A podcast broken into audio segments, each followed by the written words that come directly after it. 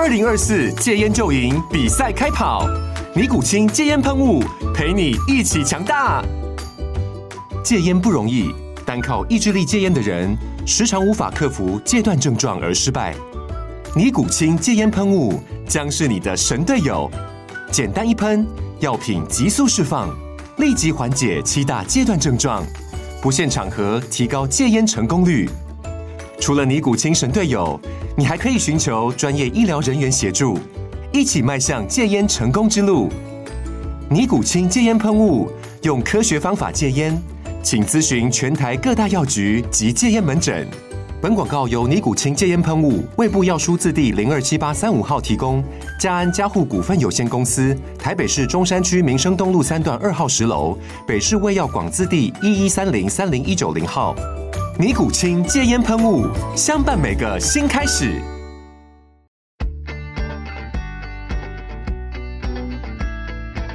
美股航海日志，每天三分钟，帮你分析美股走势与大小事。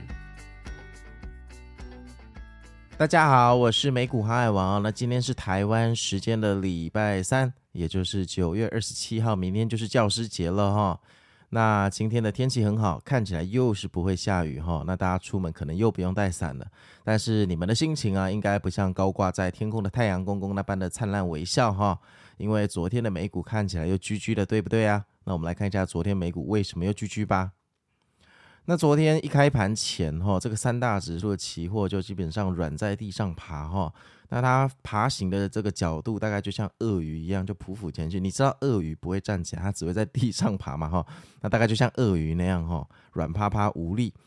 那后来我们的赖群就问说：“航海王啊，那今天这个晚上怎么办？”我就跟他们说：“根据我多年的经验哈，这个下午两三点哈，连四点的盘前交易时间都还没开始，就已经像鳄鱼在地上爬哈。”那这个看起来就是今天晚上就是千跌之夜啊，哈，跌一千点的晚上，千跌之夜，或者是呃，到了十点骗炮时间来个大 V 天冷哈，大概就这两种剧本。然后如果十点完全就是灌下去，那后半夜可能也没救了。那当然，美股要跌一千点是非常困难的哈。我这个是一个一个比较夸张的比喻。但很明显，这两种答案，这个大家都不是很喜欢了哈。大家都喜欢听到一些希望，但我又不能危言耸听，给他乱给希望嘛。我只能给实话。那结果昨天一开盘之后啊，这个开盘之后，三大指数居然一起上涨，哎，Oh my god！那这个就算合理吗？呃，前一天收高，隔天再低开，再测试一下这个支撑，然后要往上冲，哦，也可以了哈。但是在我的经验里面，我说过了哈，苹果这么多绿色的棒子往下插哈，你绝对不要期待。它短期内哈可以直接在一根红棒子往上插，然后就一路 V 上去。基基本上，虽然股市很多时候是不管牛顿的三大运动定律，也不管地心引力，可是大部分的时候，它还是会照着牛顿的运动定律走哈。那果然啊，这个上涨哈维持了八分钟就软掉了，不演了，不演戏了，一路跌破骗炮时间的十点，继续往下灌哈，一直到十点二十才迎来一波小小的反弹，而这个小反弹。如果你现在事后看这个日内走势哈，你一定会觉得说，这什么啊？这又没什么，这是大海汪洋大海中的一个一点点小波浪。哎，兄弟啊，我跟你讲哦，如果你当下有在看盘的话，你要知道，当你看不到未来的时候，这一个反弹，那个时候就是全人类的希望，你知道吗？你知道这个反弹发生的时候，赖群里面大家的眼神。就像水汪汪的一只猫咪看着你那种概念，你有看过那个猫鞋剑客吗？就是那种感觉啊，当下是饥渴乱真哦，看起来真的会让你非常的想要进去抢反弹哦。呃，不过这个反弹不到十一点就下去了哈，那又跌回日内的最低点，跟大家开了一个低端的玩笑。那像这种日内走势哈，走到这里大概就是知道要下去了啦哈。那如果你还看不清楚哈，非常推荐你打开 SQQQ 哈，你就会呃大梦初醒了。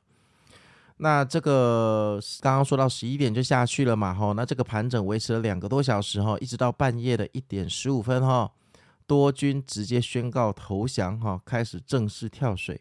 那这么一跳，哈，这个标普大概也就掼破四千三百点，哈，就直接跌到地狱去了，也不用管它跌到哪里了，反正就无穷的深渊，无情下探。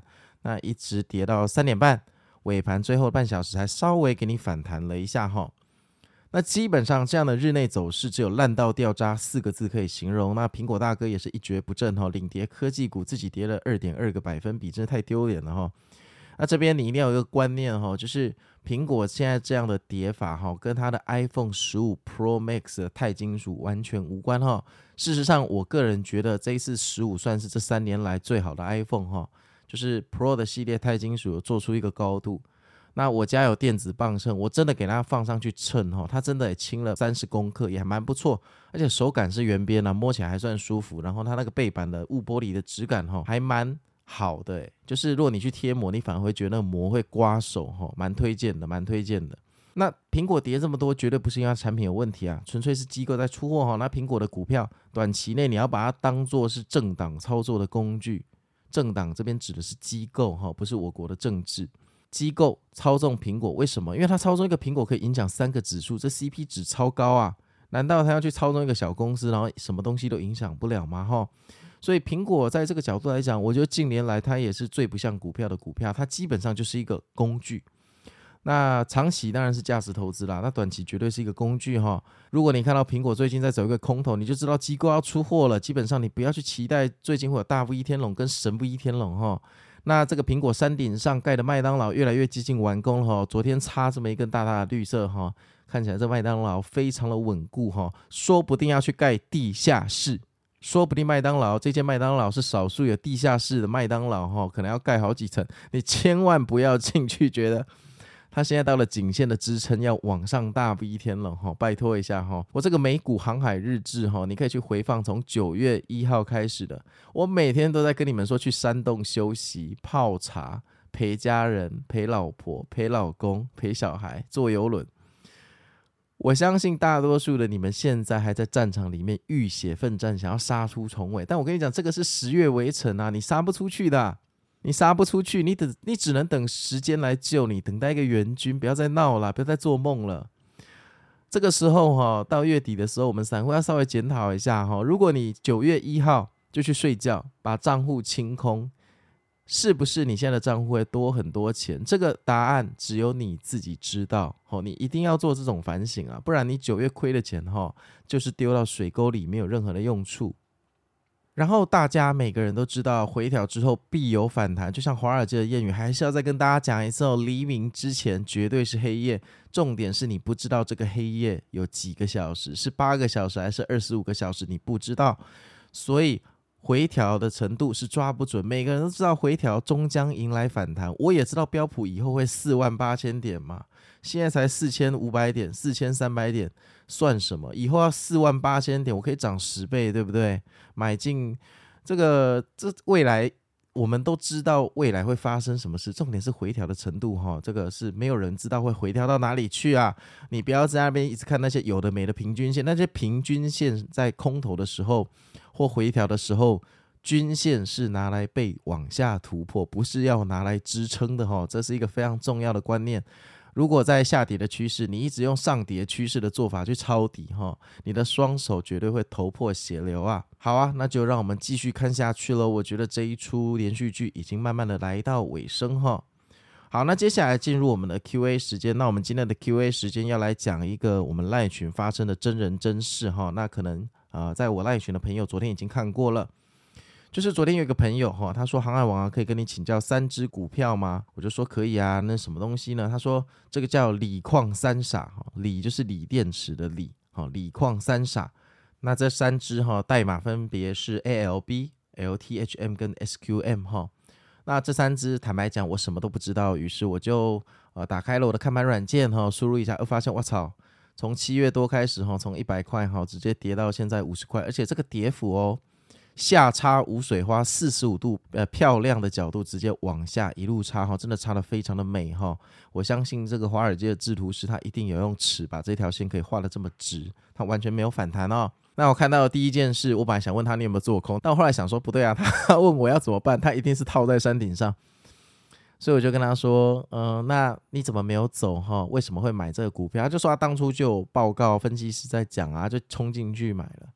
啊，冲进去买，当然我没有问他成本啊，反正就是我跟他说，这个走势看起来就是要走啊。这个如果你把这个想成是一座山哈，那这个山如果盖在普悠玛的旁边，它现在肯定是崩塌，已经要压到那个火车了。你怎么会还不走呢？然后我就呃用赖的那个工具涂鸦工具画了两条线，我跟他说下次哈碰到这两条线你就必须要走人。那当然就有其他用户来围观说啊这个这两条线代表什么意思？那看来大家对技术分析的知识哈比较缺乏，我建议你们至少要看过一本技术分析的书哈，你得知道颈线这种东西被突破之后，到时候下跌的走势里面颈线会变成支撑，所以如果颈线一旦破了，你就必须走。那当然，它有可能颈线破了之后，它继续反弹，有可能什么事都有可能啊。标普也有可能明天就四千八百点，我常说的一句干话嘛，哈。但通常颈线破了之后，因为有读过技术分析的那些大户或者任何的机器人，它只要一侦测到颈线破了，就会有机构的卖盘出笼，所以通常颈线破了，它会往下再跌一段，它不会马上止血。好，那当然这三只股票我完全没有呃研究，好，我也不想去研究，我也不想知道它财报在干嘛。但从走势来看，哈，因为这三只股票，哦，拿 SQM 来讲好了，基本上人家呃从十一块涨到一百块，然后又花了两个月的时间从一百块无水花跌到五十块，这肯定有问题。因为如果是一个强烈趋势上升的股票，它在下跌的过程中势必有人去捡货，因为有人会做价值投资啊。那这一只股票看起来完全没有在被价值投资，它完全大家就疯狂的在出货，好。那当然，你可以说啊，那些机构的平均成本只有二十五块或三十块，可能要出到三十五或四十才会停止。But who knows？Who knows？对不对？其实你在这种局势，你唯一能保护的只有自己的财产。相信我啊，你除了保护自己的钱以外，你什么事都做不到，你什么事都做不到啊。像面对这种状况，我给你两个建议哈。第一个就是，如果你这一只股票只有百分之十的持股，那就算它现在从一百块跌到五十块，对不对？呃，你只亏了百分之五。那看来似乎是还可以接受，不会这么痛。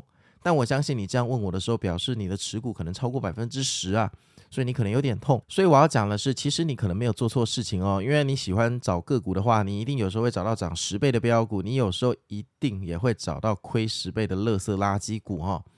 那看来你这一次可能就是被套了，所以被套就要认输哈。那。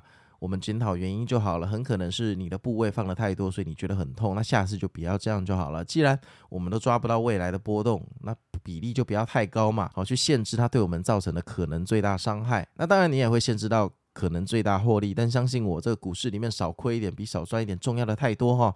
如果你到现在还觉得赚钱比亏钱重要，那你就非常的危险哈。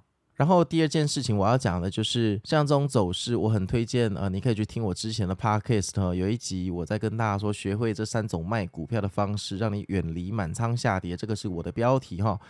那这一集我在跟你们说，呃，你可以用呃某种比例去卖股票，好，停利点设在百分之多少的位置，或者用绝对值去卖股票。那其实我蛮推荐用绝对值去卖股票，譬如说你这一只股票之前赚了四十万，好，那你可以设定。到了三十万的时候你就走人，好，你不用去管那个什么百分之五啊、百分之十的时候就走人，Who cares？